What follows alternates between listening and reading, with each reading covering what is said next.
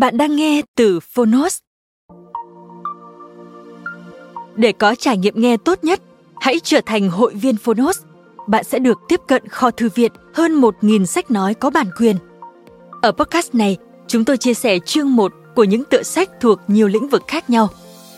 Nếu bạn muốn mỗi ngày đều được cập nhật một quyển sách mới, tìm thấy tựa sách phù hợp cho bản thân, cũng như nguồn cảm hứng và kiến thức hữu ích cho cuộc sống, podcast Thư viện Sách Nói chính là dành cho bạn. Nếu yêu thích kênh podcast này, hãy tải ứng dụng Phonos để nghe trọn vẹn cuốn sách. Ngoài sách nói, Phonos còn sở hữu hơn 10.000 nội dung giúp bạn phát triển bản thân, chăm sóc tinh thần như podcast, sách tiếng Anh từ Oxford, tóm tắt sách, ebook, thiền, chuyện ngủ và nhiều hơn thế nữa. Thông tin chi tiết tại phần mô tả. Còn bây giờ, hãy cùng lắng nghe cuốn sách của hôm nay.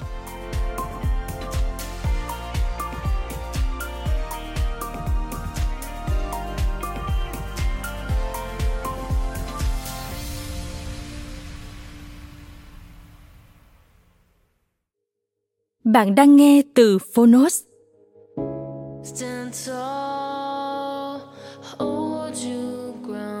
Thư viện nửa đêm.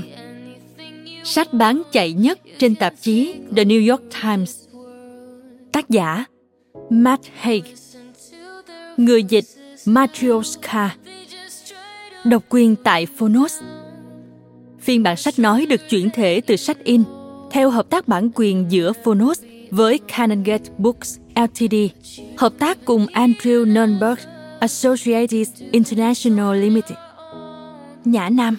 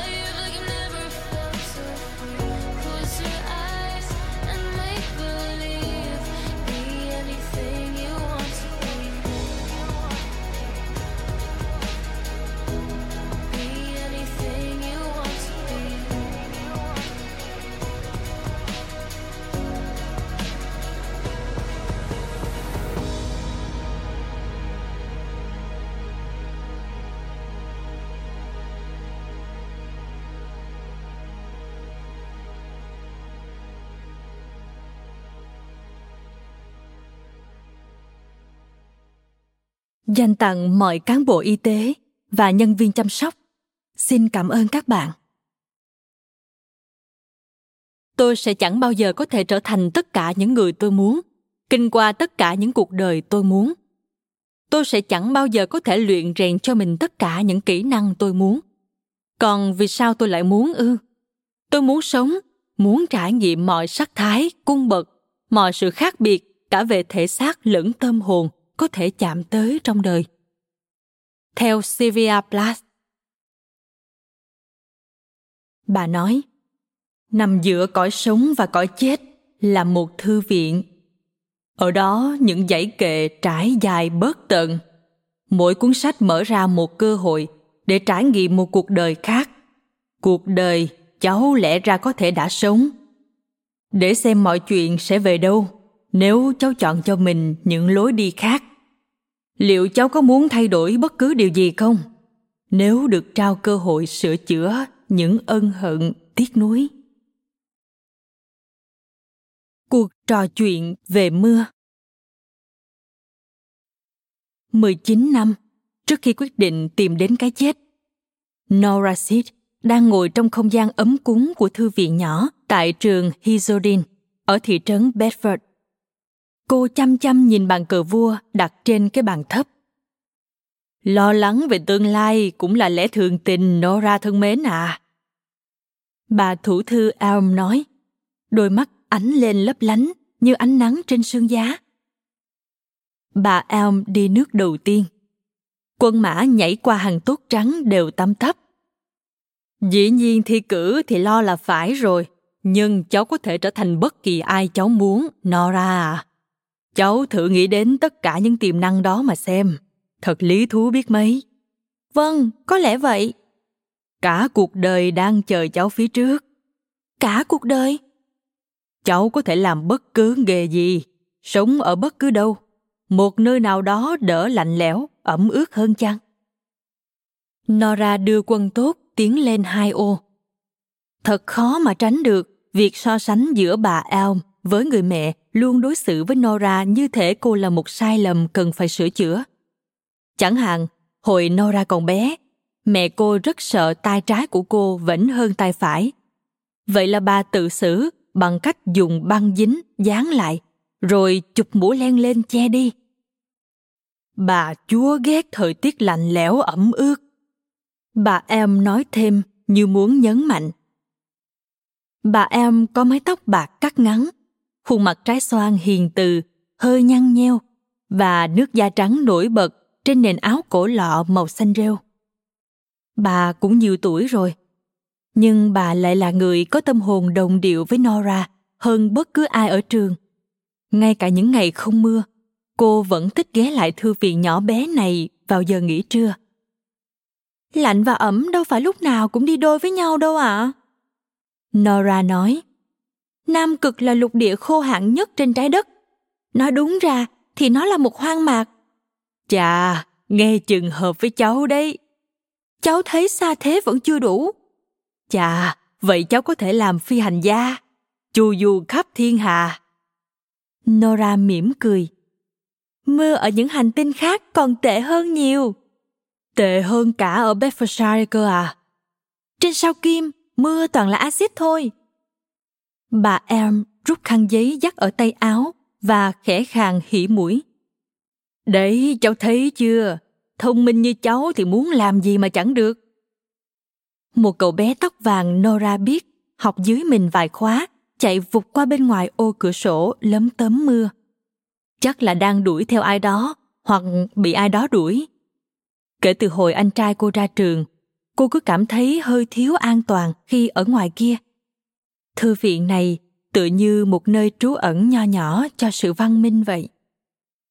Bố cháu cho rằng cháu đã vứt bỏ mọi thứ, khi bây giờ cháu bỏ bơi lội rồi. Ừm, bà không có ý phán xét, nhưng trên đời còn nhiều thứ khác để làm, chứ đâu chỉ có mỗi việc cắm đầu cắm cổ bơi thật nhanh. Cuộc đời có vô vàng cách sống khác nhau đang chờ cháu. Như tuần trước bà nói đấy, sau này cháu có thể trở thành nhà băng hà học. Bà đã tìm hiểu và... Đúng lúc đó, điện thoại reo vang. Chờ bà một chút. Bà em khẽ nói. Để bà nghe máy đã.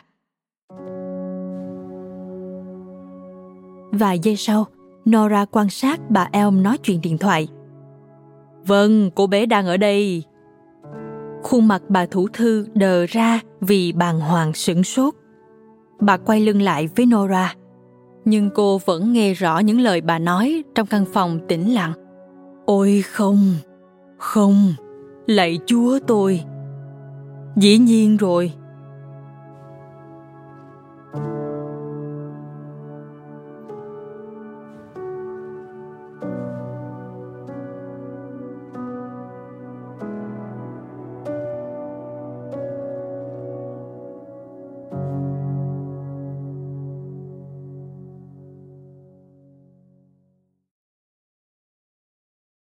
19 năm sau. Người đàn ông nơi ngưỡng cửa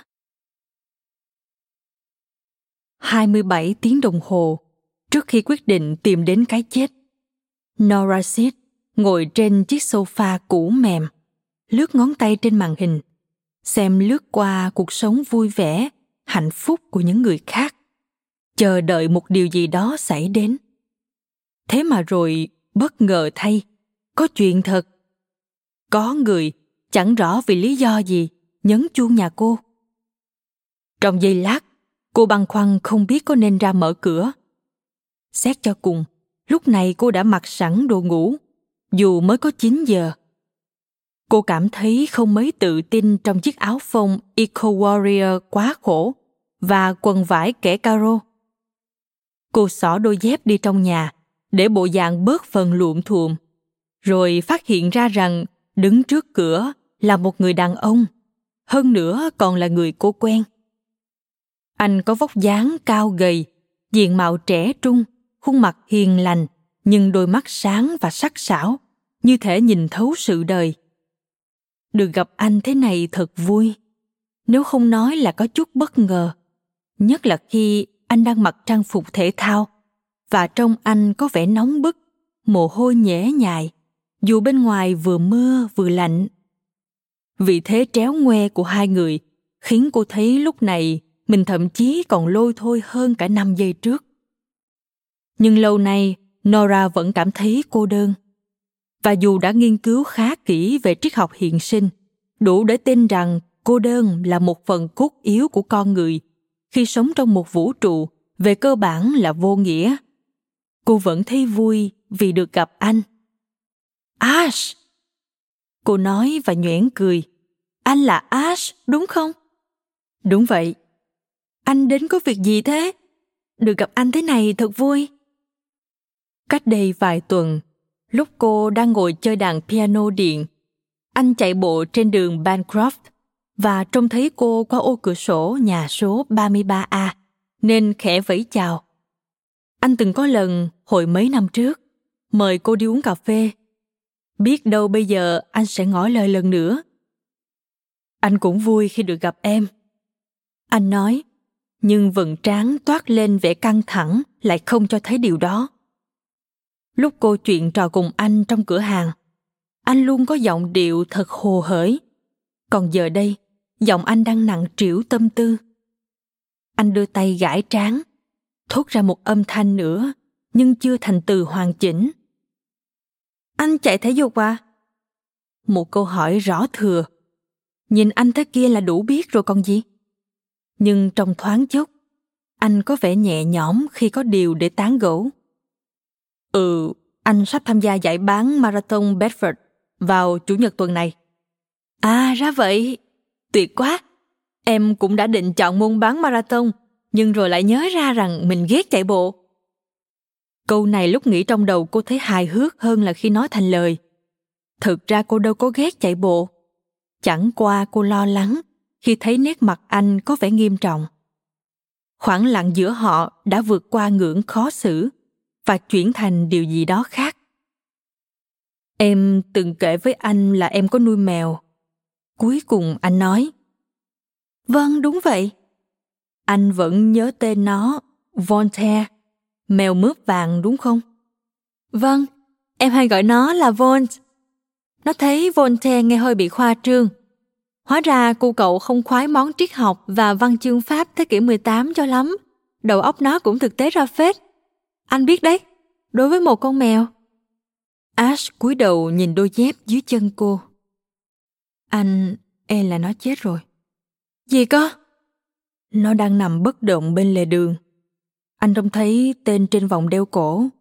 Hình như nó bị xe tông. Anh rất tiếc, Nora. À. Những cảm xúc thay đổi quá ư đột ngột lúc này khiến cô sợ hãi, đến nỗi đôi môi cô vẫn nhoẻn cười. Như thể nụ cười ấy có thể níu cô lại trong thế giới vừa mới đây thôi cô vẫn còn cư ngụ thế giới mà ở đó Vons vẫn còn sống nơi người đàn ông này người thường mua những tuyển tập nhạc cho đàn guitar chỗ cô, đến nhấn chuông nhà cô vì một lý do khác. Cô nhớ, ash là bác sĩ phẫu thuật, nhưng không phải trong lĩnh vực thú y, mà là bác sĩ chữa bệnh cho người. Nếu anh nói thứ gì đó đã chết, thì nhiều khả năng đúng là thế. Anh thật sự rất tiếc. Cảm xúc đau buồn quen thuộc ùa đến với nora. May nhờ có sertraline một hoạt chất được sử dụng trong các loại thuốc điều trị trầm cảm, nên cô mới không bật khóc. Ôi trời ơi! Cô bước ra ngoài, đặt chân lên tấm lát vỉa hè ướt nhẹp, đầy vết nứt trên đường Bancroft. Hơi thở như nghẹn lại, và trông thấy sinh vật tội nghiệp có bộ lông vàng đang nằm bẹp bên vệ đường bóng loáng nước mưa. Đầu nó ghé sát vỉa hè, chân co lại như thể đang đà bật nhảy đuổi theo chú chim nào đó trong tưởng tượng. Ôi, Von, ôi không, Chúa ơi! Nora biết, đáng lẽ lúc này lòng cô phải tràn ngập nỗi tiếc thương và đau buồn cho người bạn mèo của mình. Và đúng là cô đang cảm thấy như vậy. Nhưng cô còn nhận ra một cảm xúc khác. Khi cô nhìn vẻ bất động và thanh thản trên gương mặt Voltaire, tuyệt nhiên không thấy bóng dáng của đớn đau. Một cảm xúc không thể chối bỏ đang âm ỉ cháy nơi tăm tối. Sự đố kỵ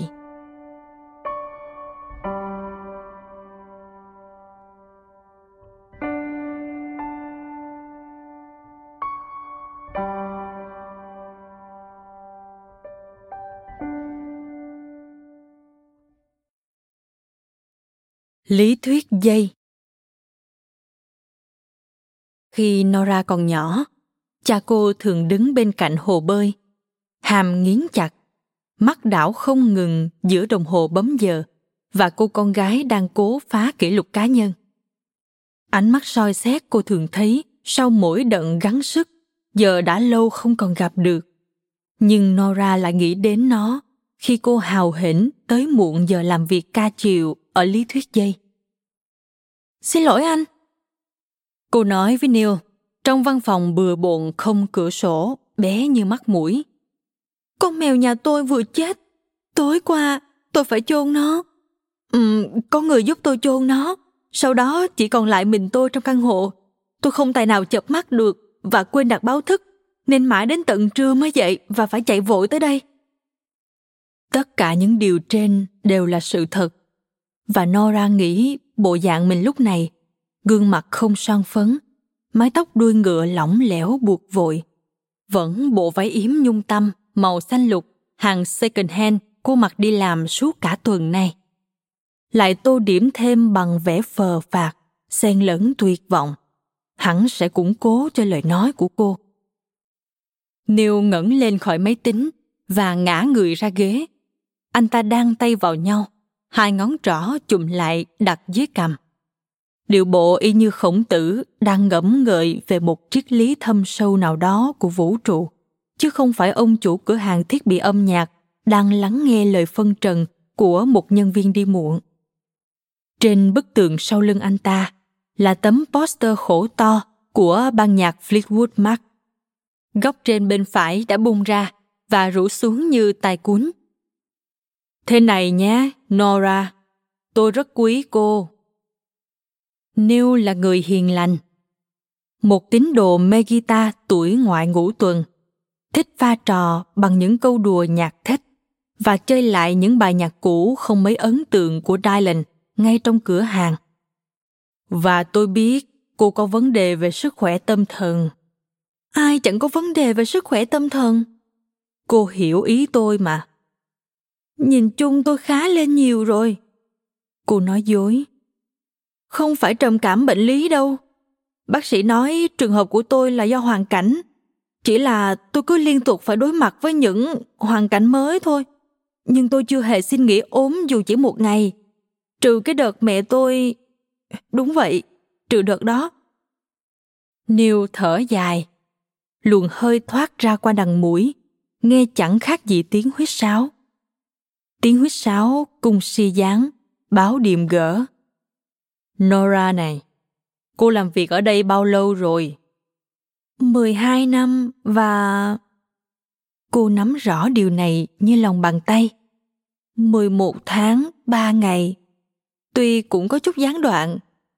Lâu thật đấy. Tôi cảm thấy cô sinh ra là để làm những điều tốt đẹp hơn. Giờ cô cũng ba mấy gần bốn mươi rồi 35. Cô đang có rất nhiều cơ hội.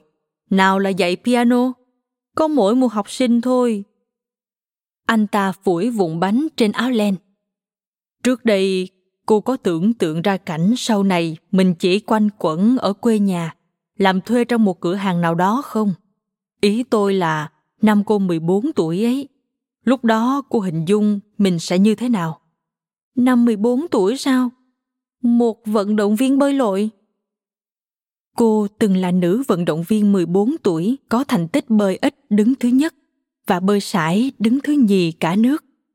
Cô nhớ mình từng đứng trên bục vinh quang của giải vô địch bơi toàn quốc. Thế đã xảy ra chuyện gì? Cô nhắm mắt lại. Cô nhớ đến nỗi thất vọng vương mùi clo khi về nhì. Hồi đó, tôi gặp quá nhiều áp lực. Nhưng có áp lực mới nên người được chứ. Ban đầu cô là than đá, và rồi áp lực biến cô thành kim cương. Nora chẳng buồn chấn chỉnh lại hiểu biết của anh ta về kim cương. Cô không nói cho anh ta hay rằng than đá và kim cương tuy đều là carbon, nhưng với độ tinh khiết quá thấp, dù có trải qua áp lực đến đâu đi nữa, than đá cũng không bao giờ có thể trở thành kim cương. Xét về khía cạnh khoa học, đã là than đá, thì muôn đời vẫn mãi là than đá thôi. Có lẽ đó chính là một bài học trong cuộc sống. Cô vuốt lại lọn tóc đen như than, đang sổ ra và gài vào chiếc đuôi ngựa. Ý anh muốn nói gì hả Neil? Không bao giờ là quá muộn để theo đuổi ước mơ. Với ước mơ đó thì em là quá muộn rồi. Trình độ của cô rất tốt, Nora à. Bằng triết học hẳn hoi. Nora cúi đầu, nhìn nốt ruồi nhỏ trên bàn tay trái của mình. Nó đã cùng cô trải qua mọi chuyện trên đời. Ấy thế mà, nó chỉ ở lì ra đó, có thèm quan tâm gì đến cô đâu. Cứ an phận làm nốt ruồi vậy thôi. Nói thật với anh, ở Bedford này mấy ai cần đến triết gia. Cô đi học đại học, ở lại London một năm rồi mới về đây. Tôi đâu được phép lựa chọn. Nora không muốn nói về người mẹ quá cố của mình, hay thậm chí là về Dan, bởi trong suy nghĩ của Neil, vụ Nora hủy hôn chỉ hai ngày trước lễ cưới quả là câu chuyện tình yêu lý thú bậc nhất kể từ sau Kurt và Kearney.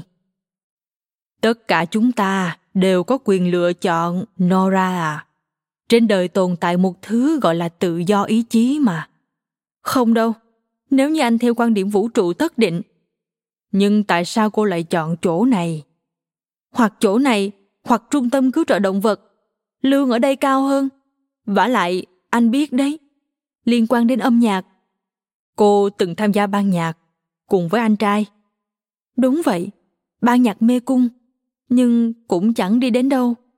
Thế mà anh cô lại nói khác đấy. Điều này khiến Nora rất đổi ngạc nhiên. Joe làm thế nào anh... Cậu ta mua âm ly ở đây, loại Marshall DSL 40. Hôm nào? Thứ sáu. Anh ấy đến Bedford sao? Trừ phi đó là ảnh nổi ba chiều của cậu ta, giống kiểu Tupac ấy. Chắc anh ấy tới thăm Ravi. Nora nghĩ thầm. Ravi là bạn thân nhất của anh trai cô. Joe đã bỏ chơi guitar và chuyển đến London để nhận một công việc IT chán òm mà anh ghét cay ghét đắng. Nhưng Ravi thì vẫn bám trụ ở Bedford. Hiện anh ta đang chơi cho một ban nhạc chuyên cover tên là Lò Sát Sinh số 4. Lê La biểu diễn tại các quán rượu quanh thị trấn. Ra vậy, hay thật, Nora gần như chắc chắn rằng anh cô biết rõ thứ sáu là ngày nghỉ của cô. Điều đó khiến lòng cô nhói đau. Tôi vui khi ở đây.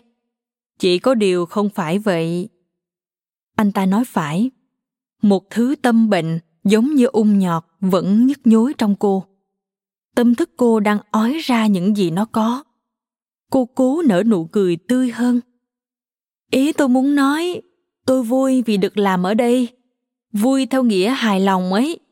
Tôi cần công việc này nêu à cô là người có tấm lòng lương thiện. Cô lo nghĩ cho thế giới, cho những người không chốn nương thân, cho môi trường. Tôi cần một công việc. Anh ta lại trưng ra điệu bộ khổng tử. Cô cần tự do. Tôi không muốn tự do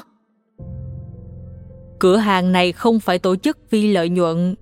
Tuy nhiên phải nói là tôi thấy nó đang nhanh chóng biến thành một nơi như thế đấy. Nghe này neil có phải là vì điều tôi nói lần trước không? Về chuyện anh cần phải hiện đại hóa nơi này ấy tôi đã nghĩ ra vài ý tưởng để thu hút khách hàng trẻ. Không. Anh ta đáp vẻ tự ái. Cửa hàng này trước đây chỉ bán guitar thôi. Lý thuyết dây cô hiểu chứ. Tôi đã đa dạng hóa mặt hàng, cố gắng tồn tại. Chỉ là trong thời buổi khó khăn, tôi không thể trả lương cho cô để cô làm khách mất hứng bằng bộ mặt như đưa đám thế kia được. Chi cơ? Nora này, e rằng... Anh ta ngừng lại giây lát. Khoảng thời gian vừa đủ để cầm lấy một chiếc rìu và dơ cao. Tôi đành phải cho cô nghỉ thôi.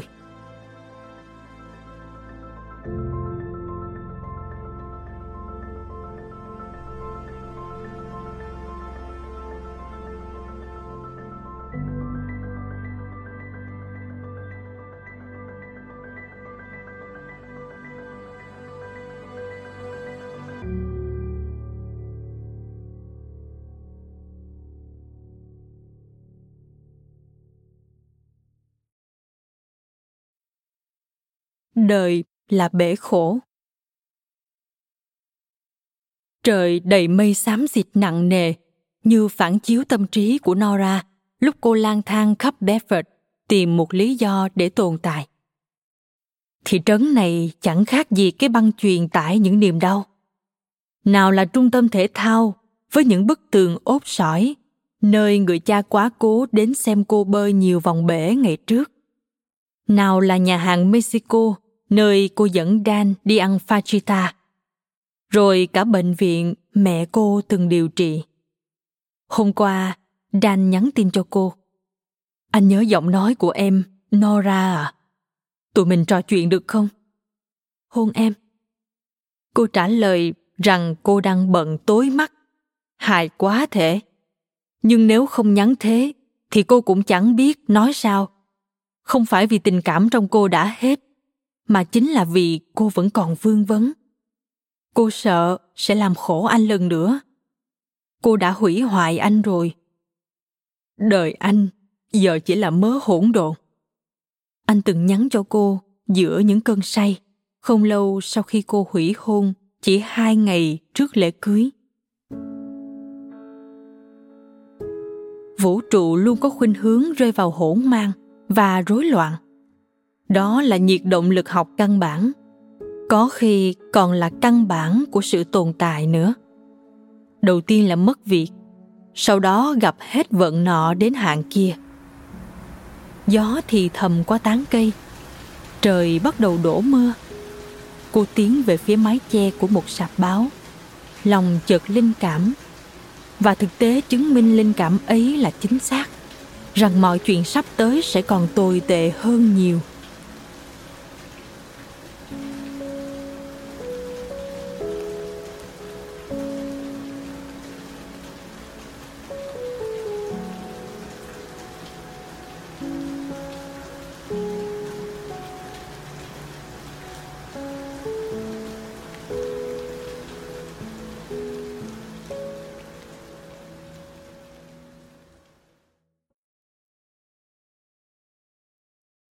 Những cánh cửa. Chỉ trong khoảnh khắc, từ từ nhắm mắt, nora đã nhìn thấy hình bóng cha mình trong tâm trí, đang chăm chú nhìn vào đồng hồ bấm giờ như đợi cô đến chỗ mình. Nora mở mắt ra và bước vào trong sạp báo. Trú mưa hả? Người phụ nữ ngồi sau quầy cất tiếng hỏi. Vâng. Nora cúi gằm mặt. Nỗi tuyệt vọng trong cô cứ lớn dần. Hệt như một khối tạ cô không sao mang nổi. Ở đây đang bày tạp chí National Geographic. Trong lúc đăm đăm nhìn trang bìa cuốn tạp chí in hình lỗ đen vũ trụ, cô chợt nhận ra đó chính là mình. Một lỗ đen, một ngôi sao đang hấp hối tự co sụp lại trong chính mình. Bố cô từng đặt mua dài hạn tạp chí này. Nora còn nhớ, cô đã say sưa đọc bài viết về quần đảo svalbard thuộc na uy nằm ở bắc băng dương. Cô chưa bao giờ trông thấy nơi nào xa xôi đến thế. Cô đọc về các nhà khoa học thực hiện nghiên cứu ở khu vực sông băng, vịnh hẹp đóng băng và giữa bầy hải âu cổ rục thế rồi được sự động viên của bà El, Nora quyết định sau này sẽ trở thành nhà băng hà học. Cô chợt trông thấy bộ dạng lôi thôi, còng còng của Ravi, bạn chí cốt của anh trai cô và cũng là thành viên cũ trong ban nhạc, kế bên dãy tạp chí âm nhạc, đang cắm cúi đọc. Cô đứng sững lại hơi quá lâu, bởi lẽ khi quay người rời đi, cô nghe thấy tiếng anh ta gọi. Nora! Ravi đấy à? Chào anh! Tôi nghe kể hôm trước Joe về Bedford. Anh ta khẽ gật đầu. Phải. Anh ấy... Um, anh có gặp anh ấy không? Có. Nora nhận thấy một khoảng lặng đau nhói lòng. Anh ấy về mà không nói gì với tôi cả. Cậu ta chỉ ghé qua chốc lát thôi. Anh ấy vẫn khỏe chứ? Ravi ngập ngừng. Nora đã từng mến anh ta và anh ta luôn là người bạn trung thành của anh trai cô. Nhưng cũng như với Joe, giữa họ vẫn tồn tại một rào cản. Hai người có màn chia tay không mấy êm đẹp. Anh ta ném dùi trống xuống sàn phòng tập và đùng đùng bỏ đi khi Nora thông báo cô quyết định rút khỏi ban nhạc. Hình như cậu ta bị trầm cảm. Tâm tư Nora càng thêm nặng nề khi nghĩ đến người anh trai có thể cũng đang trải qua những cảm xúc tương tự cô. Joe không còn là chính mình. Ravi tiếp tục, giọng tức giận. Cậu ta sẽ sớm phải chuyển ra khỏi căn hộ bé Tin Hin ở khu Shepherd's Bush vì cậu ta không được chơi guitar lead trong ban nhạc rock ăn khách. Tất nhiên tôi cũng không xu dính túi chứ nào có hơn gì. Thời buổi này biểu diễn ở mấy quán rượu chẳng được mấy đồng. Dù cô có chấp nhận cọ bồn cầu cho người ta đi nữa. Đã cọ bồn cầu ở quán rượu bao giờ chưa hả Nora? Đời tôi độ này cũng nát lắm. Nếu chúng ta định đua thế vận hội của những người khốn khổ với nhau. Ravi ho khùng khục, vẻ mặt anh ta đanh lại trong thoáng chốc. Vâng, cô thì khổ rồi. Giờ cô chẳng có lòng dạ nào để cãi cọ. Là về nhóm mê cung sao? Vẫn thế à? Ban nhạc là tâm huyết của tôi, của anh trai cô, của tất cả mọi người. Chúng ta đã chốt kèo với hãng Universal. Mọi thứ ngay trong tầm tay. Album, đĩa đơn, lưu diễn, quảng bá. Lẽ ra giờ này chúng ta có thể được như Coldplay. Anh ghét Coldplay mà. Cái đó không quan trọng. Lẽ ra giờ này chúng ta có thể đang ở Malibu. Thực tế thì sao? Bedford. Thế nên, chưa, anh trai cô chưa sẵn sàng gặp cô đâu. Hồi ấy tôi hay bị những cơn hoảng loạn. Cuối cùng rồi tôi sẽ làm cả nhóm thất vọng. Tôi đã bảo hãng đĩa cứ ký với các anh mà không cần có tôi. Tôi đồng ý nhận vai trò sáng tác. Rồi chuyện đến hôn cũng đâu phải lỗi tại tôi. Tôi có Dan. Nó kiểu như một dạng rút kèo vậy. Ờ, rồi. Cuối cùng vụ đó kết thúc ra sao? Ravi, như thế không công bằng. Công bằng, nói hay lắm. Người phụ nữ ở quầy thu ngân tròn mắt hóng chuyện. Chẳng ban nhạc nào tồn tại được mãi. Chúng ta sẽ chỉ như cơn mưa sao băng thôi. Kết thúc ngay cả khi chưa bắt đầu. Mưa sao băng đẹp bỏ sừ Thôi nào, anh vẫn ở bên Ella đúng không? Tôi có thể vừa ở bên Ella, vừa góp mặt trong ban nhạc ăn khách và có tiền. Chúng ta đã có cơ hội đó, ở ngay đây. Anh ta trỏ vào lòng bàn tay mình. Những ca khúc của chúng ta nổi như cồn. Nora thấy ghét chính mình khi trong đầu cô thầm sửa của chúng ta thành của tôi. Tôi không nghĩ vấn đề của cô nằm ở chứng sợ sân khấu hay sợ cưới, mà vấn đề của cô là sợ sống. Đau thật. Những lời ấy khiến dưỡng khí bị ép sạch khỏi lồng ngực cô. Còn tôi thì nghĩ vấn đề của anh. Cô phản pháo, giọng run run. Là đổ lỗi cho người khác khiến cuộc sống của mình chẳng ra gì. Anh ta gật đầu, như thể vừa nhận một cái bạc tai. Trả tờ tạp chí về chỗ cũ. Tạm biệt, Nora. Cho tôi gửi lời chào Joe. Cô nói khi anh ta rời khỏi sạp báo, bước ra ngoài trời mưa. Nhé. Cô nhát thấy trang bìa tạp chí Your Cat. Ảnh một con mèo mướp lông vàng.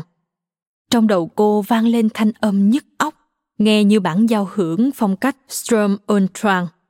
Như thể hồn ma của một nhà soạn nhạc người Đức đang mắc kẹt bên trong tâm trí cô, khơi lên hỗn loạn và căng thẳng. Người phụ nữ ở quầy thu ngân vừa nói gì đó với cô nhưng cô không để ý. Chị bảo sao?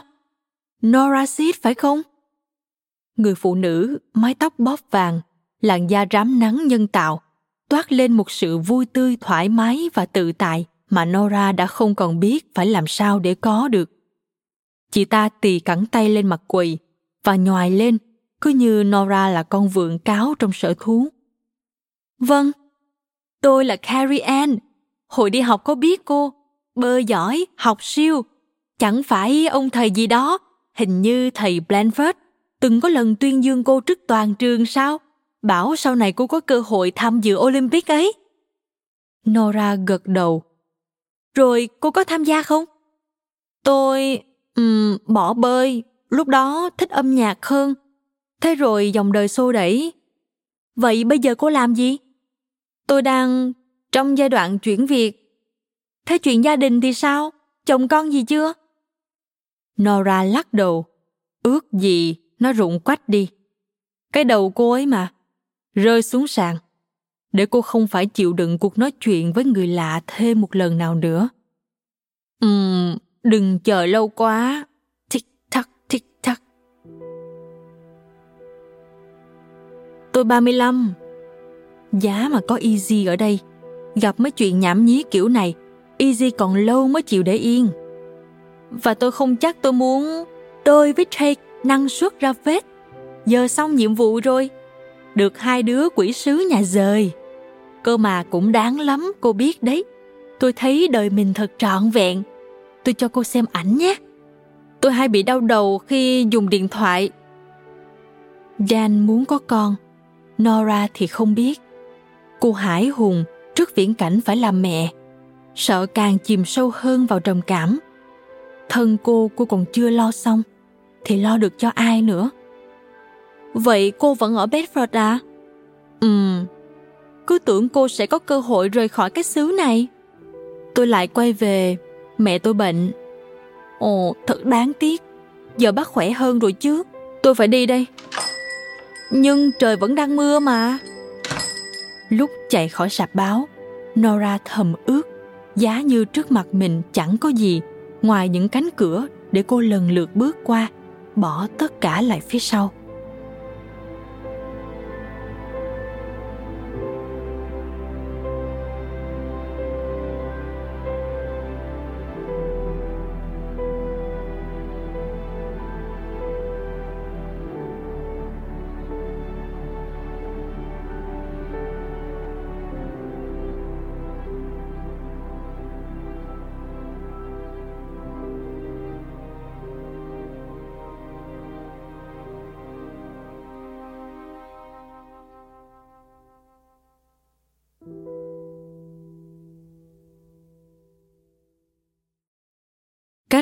Trở thành lỗ đen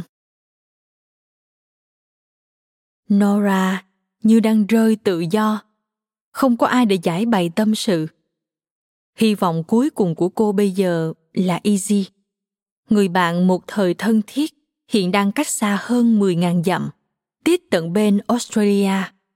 Và mối quan hệ giữa họ cũng phai nhạt rồi. Cô lấy điện thoại ra, soạn một tin nhắn cho Easy. Chào Easy, lâu rồi bọn mình không nói chuyện. Mình nhớ cậu, bạn thân mến à. Kể mà được chia sẻ với nhau những chuyện gần đây thì tuyệt biết mấy. Cô thêm một chữ X nữa, rồi gửi đi. Chỉ chưa đầy một phút, Easy đã đọc tin nhắn. Nora khắc khoải chờ đợi ba cái chấm hiện ra. Cô đi qua rạp phim, Tối nay tại đây đang trình chiếu phim mới của Ryan Bailey. Một bộ phim cao bồi pha tình cảm hài sến sẩm, tên là Quán rượu cơ hội cuối cùng. Gương mặt Ryan Bailey trông như thể luôn hiểu thấu những điều sâu sắc và lớn lao. Nora mê anh ta từ hồi xem anh ta đóng vai một Plato trầm mặc trong bộ phim truyền hình Người Athens. Và từ lúc nghe anh ta tiết lộ trong một cuộc phỏng vấn rằng mình có nghiên cứu triết học. Cô tưởng tượng ra cảnh hai người vừa ngâm mình trong bồn tắm nước nóng nhà anh ta ở tây hollywood, vừa đàm luận chuyên sâu với nhau về henry david thoreau qua màn hơi nước. Hãy tự tin đi theo tiếng gọi của giấc mơ. Sống cuộc đời bạn vẫn hằng tưởng tượng. Thoreau từng nói, thoreau là triết gia cô thích nghiên cứu, tìm hiểu nhưng thật sự mà nói, có ai dám tự tin đi theo tiếng gọi của giấc mơ? Ngoài thoreau. Ông ấy bỏ vào rừng sống, tuyệt giao với thế giới bên ngoài. Chỉ ngồi một chỗ, viết lách, đốn gỗ, câu cá. Nhưng cuộc sống ở concord, bang massachusetts, cách đây hai thế kỷ, chắc là đơn giản hơn cuộc sống ở bedford, quận bedfordshire ngày nay. Mà cũng có thể không có thể chỉ là cô thực sự quá bất tài. Trong khoảng sống trên đời,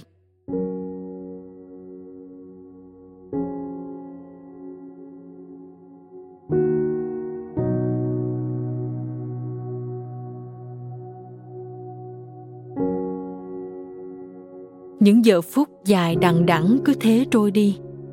Cô muốn có một mục đích, một điều gì đó mang lại cho cô lý do để tồn tại nhưng cô lại chẳng có gì.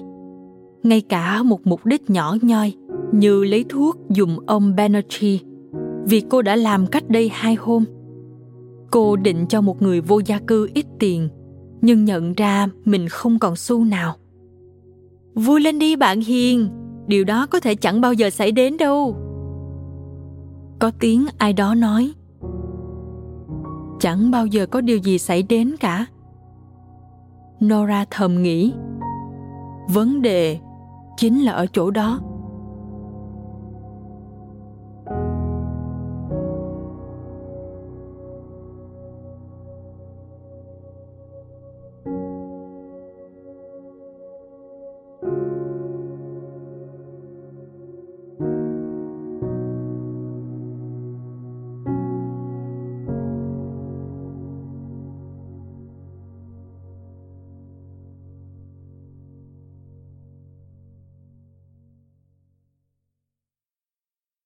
Phản vật chất. Năm tiếng, trước khi quyết định tìm đến cái chết, nora đang trên đường đi bộ về, thì chiếc điện thoại trong tay bỗng rung lên. Biết đâu là easy biết đâu ravi thuyết phục được anh trai cô liên lạc với cô. Không phải. Ồ, chào chị dorin một giọng bực bội. Cô đã ở đâu thế hả? Cô quên khuấy đi mất. Mấy giờ rồi nhỉ? Tôi vừa trải qua một ngày hết sức tồi tệ, vô cùng xin lỗi chị. Mẹ con tôi đứng đợi trước nhà cô cả tiếng đồng hồ đấy. Tôi vẫn có thể dạy Leo khi tôi về đến nơi. Chỉ 5 phút nữa thôi. Quá muộn rồi. Thằng bé đã sang nhà bố nó và sẽ ở đó ba ngày. Ôi, tôi xin lỗi. Thực sự xin lỗi. Cô như dòng thác không ngừng tuôn ra những câu xin lỗi. Cô đang chết chìm trong chính mình.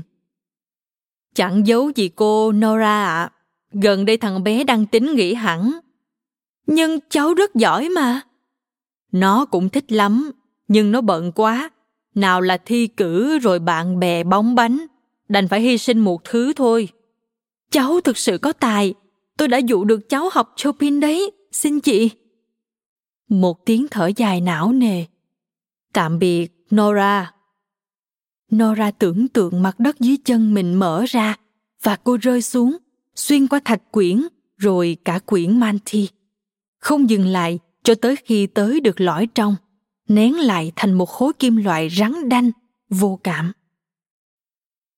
Bốn tiếng trước khi quyết định tìm đến cái chết, Nora đi ngang qua người hàng xóm già, ông Banerjee. Ông Banerjee năm nay đã 84 tuổi. Ông cụ tuy yếu nhưng đã nhúc nhắc đi lại được kể từ sau cuộc phẫu thuật hông.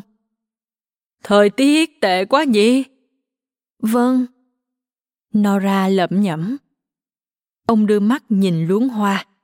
Nhưng diên vĩ nở rồi đấy. Cô ngó đám hoa màu tím, cố gượng mỉm cười mà lòng thầm tự hỏi chúng thì có thể giúp người ta khuây khỏa thế nào được đôi mắt ông cụ toát lên vẻ mệt mỏi sau cặp kính. Ông đang đứng trước cửa, loay hoay tìm chìa khóa. Chai sữa đựng trong chiếc túi mua hàng dường như cũng quá nặng đối với ông. Hiếm khi thấy ông ra khỏi nhà. Đó là ngôi nhà cô đã ghé qua trong suốt một tháng đầu tiên sau khi chuyển đến, giúp ông thu xếp mở cửa hàng bán tạp hóa qua mạng. À ông nói ông có tin tốt đây. Cháu không cần lấy thuốc hộ ông nữa đâu. Cậu thanh niên làm ở hiệu thuốc mới chuyển đến sống gần khu này. Cậu ta bảo sẽ qua đưa cho ông. Nora cố gắng đáp lại, nhưng không sao thốt nên lời. Cô chỉ đành gật đầu. Ông cụ lập cập mở cửa, sau đó đóng lại, lui về với ngôi đền thiêng liêng ông dành để tưởng nhớ người vợ thân yêu đã qua đời. Thế đấy, chẳng ai cần đến cô. Cô chỉ là người thừa đối với vũ trụ này. Khi cô bước vào căn hộ của mình, sự tĩnh lặng nơi đây đã át đi những thanh âm khác. Có mùi thức ăn mèo. Bát ăn của voltaire nằm đó vẫn còn phân nữa cô rót chút nước, chiêu hai viên thuốc chống trầm cảm rồi trân trân nhìn chỗ thuốc còn lại, tư lự. Ba tiếng trước khi quyết định tìm đến cái chết, toàn thân cô nhức nhối vì ân hận tiếc nuối. Như thể nỗi tuyệt vọng trong tâm thức cô bằng cách nào đó đã lan khắp tứ chi và cả thân mình. Tưởng như nó đã chiếm cứ mọi ngóc ngách trong cơ thể cô vậy. Nó nhắc cho cô nhớ rằng những người xung quanh sẽ sống tốt hơn khi không có cô. Nếu bạn đến gần lỗ đen, lực hấp dẫn sẽ hút bạn vào thực tại tối tăm, ảm đạm của nó. Ý nghĩ ấy chẳng khác nào cơn đau thắt, không ngừng dày vò tâm trí cô. Bức bối đến nỗi không sao chịu đựng nổi, mà lại dữ dội đến nỗi không sao quên đi được. Nora xem qua trang mạng xã hội của mình. Không tin nhắn không bình luận, không người theo dõi mới, không lời mời kết bạn. Cô đích thị là phản vật chất, không những thế còn biết tuổi thân. Cô mở instagram và thấy rằng mọi người ai cũng tìm ra cho mình một cách sống, trừ cô. Cô đăng vài dòng cập nhật lan man lên trang facebook, cô hầu như không dùng nữa. Hai tiếng trước khi quyết định tìm đến cái chết cô khui một chai rượu vang. Đống giáo trình triết học cũ nhìn cô từ trên cao. Những món đồ mang hình bóng của thời đại học đã xa, khi cuộc đời vẫn còn cơ hội ở phía trước. Một cây ngọc giá và ba chậu xương rồng bé tẹo thấp bè. Cô thầm nghĩ rằng, tồn tại theo kiểu một dạng sống vô tri, suốt ngày chôn chân trong chậu, có khi còn dễ chịu hơn cô ngồi xuống bên cây đàn piano điện nhỏ bé, nhưng không chơi. Cô nghĩ đến lúc ngồi cạnh leo, dạy cho thằng bé chơi prelude cung mi thứ của chopin. Xét đến cùng, những khoảnh khắc hạnh phúc cũng có thể biến thành nỗi đau, chỉ cần có thời gian. Trong giới chơi nhạc từ lâu, đã tồn tại một sáo ngữ nói rằng, với piano, chẳng có nốt nào là sai ấy thế mà đời cô lại là tạp âm từ những điều vô nghĩa. Một tác phẩm lẽ ra có thể đi theo những đường hướng tuyệt diệu biết mấy. Nhưng giờ thì chẳng đi đến đâu cả. Thời gian cứ thế trôi. Cô đăm đăm nhìn vào khoảng không. Uống rượu rồi, cô bỗng hiểu ra một điều hết sức rõ ràng. Cô không thích hợp với cuộc đời này. Mỗi nước đi đều là sai lầm mỗi quyết định đều là thảm họa. Mỗi ngày trôi qua đều là một bước đi xa rời khỏi con người cô từng hình dung sẽ là mình trong tương lai. Vận động viên bơi lội, nhạc công, triết gia, vợ, nhà du hành, nhà băng hà học. Hạnh phúc, được yêu thương, không gì hết. Cô thậm chí còn chẳng đảm đương nổi vai trò người nuôi mèo hay giáo viên piano dạy mỗi tuần một tiếng? Hay người có khả năng giao tiếp? Mấy viên thuốc chẳng có tác dụng gì. Cô uống nốt chỗ rượu, uống cho bằng hết. Tôi nhớ mọi người. Cô nói với hư không? Như thể linh hồn của tất cả những người cô yêu thương đang quây quần bên cô trong căn phòng này. Cô gọi điện cho anh trai và để lại một tin nhắn thoại khi anh không nghe máy. Em thương anh, joe ạ à. em chỉ muốn anh biết vậy thôi. Anh chẳng làm được gì cho em đâu. Chuyện là ở em. Cảm ơn anh vì đã làm anh trai của em. Thương anh. Tạm biệt. Trời lại bắt đầu đổ mưa. Vậy là cô ngồi đó, nhìn những giọt mưa hắt lên cửa kính qua bức mành đang để ngõ lúc này là 11 giờ 22 phút. Cô chỉ biết chắc chắn một điều. Cô không muốn đến với ngày mai. Cô đứng dậy. Cô tìm được một cây bút và một tờ giấy. Cô quyết định rằng giờ là lúc rất thích hợp để chết.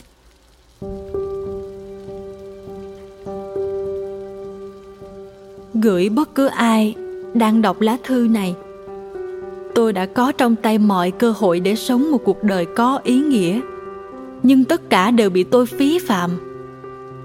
Chính sự bất cẩn và bất hạnh của tôi đã đẩy thế giới này rời xa tôi. Bởi vậy giờ đây cũng dễ hiểu rằng đã đến lúc tôi nên rời xa thế giới này.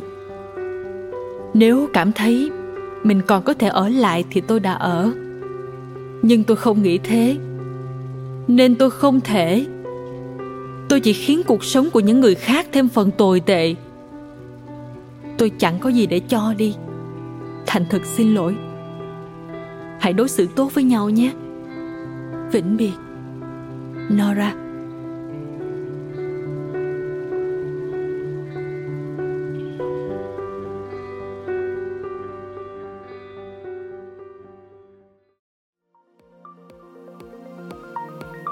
Cảm ơn các bạn đã lắng nghe podcast ngày hôm nay. Podcast này được sản xuất bởi Phonos, ứng dụng sách nói và phát triển bản thân dành cho người Việt. Tải ứng dụng để nghe đầy đủ nhất các nội dung với chất lượng âm thanh chuẩn điện ảnh. Hẹn gặp lại ở những tập tiếp theo.